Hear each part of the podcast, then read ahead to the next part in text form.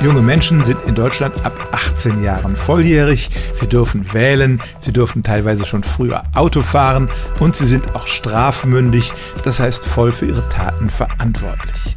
Aber das Gehirn ist mit 18 Jahren noch nicht fertig. Bei der Gehirnreifung geht es nicht nur ums reine Wachstum, sondern vor allem auch um die Bildung von Verbindungen zwischen den Nervenzellen und um das Kappen von unnötigen Verbindungen. Dieser Reifungsprozess läuft in unterschiedlichen Teilen des Gehirns unterschiedlich schnell und zu unterschiedlichen Zeitpunkten ab und insbesondere der präfrontale Kortex, der direkt hinter der Stirn steckt, ist erst mit etwa 25 Jahren voll entwickelt. Und diese Hirnregion ist vor allem zuständig für die Planung unseres Verhaltens, für vernünftiges Abwägen und generell dafür, dass wir gute und überlegte Entscheidungen treffen.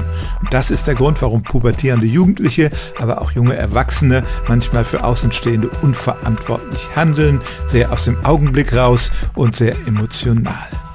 Das soll nun kein Plädoyer dafür sein, das Volljährigkeitsalter weiter rauszuschieben, aber es ist tatsächlich so, dass mit dem 18. Geburtstag das Gehirn noch nicht voll entwickelt ist und damit auch der Mensch nicht komplett erwachsen. Stellen auch Sie Ihre alltäglichste Frage unter stimmtz.radio1.de.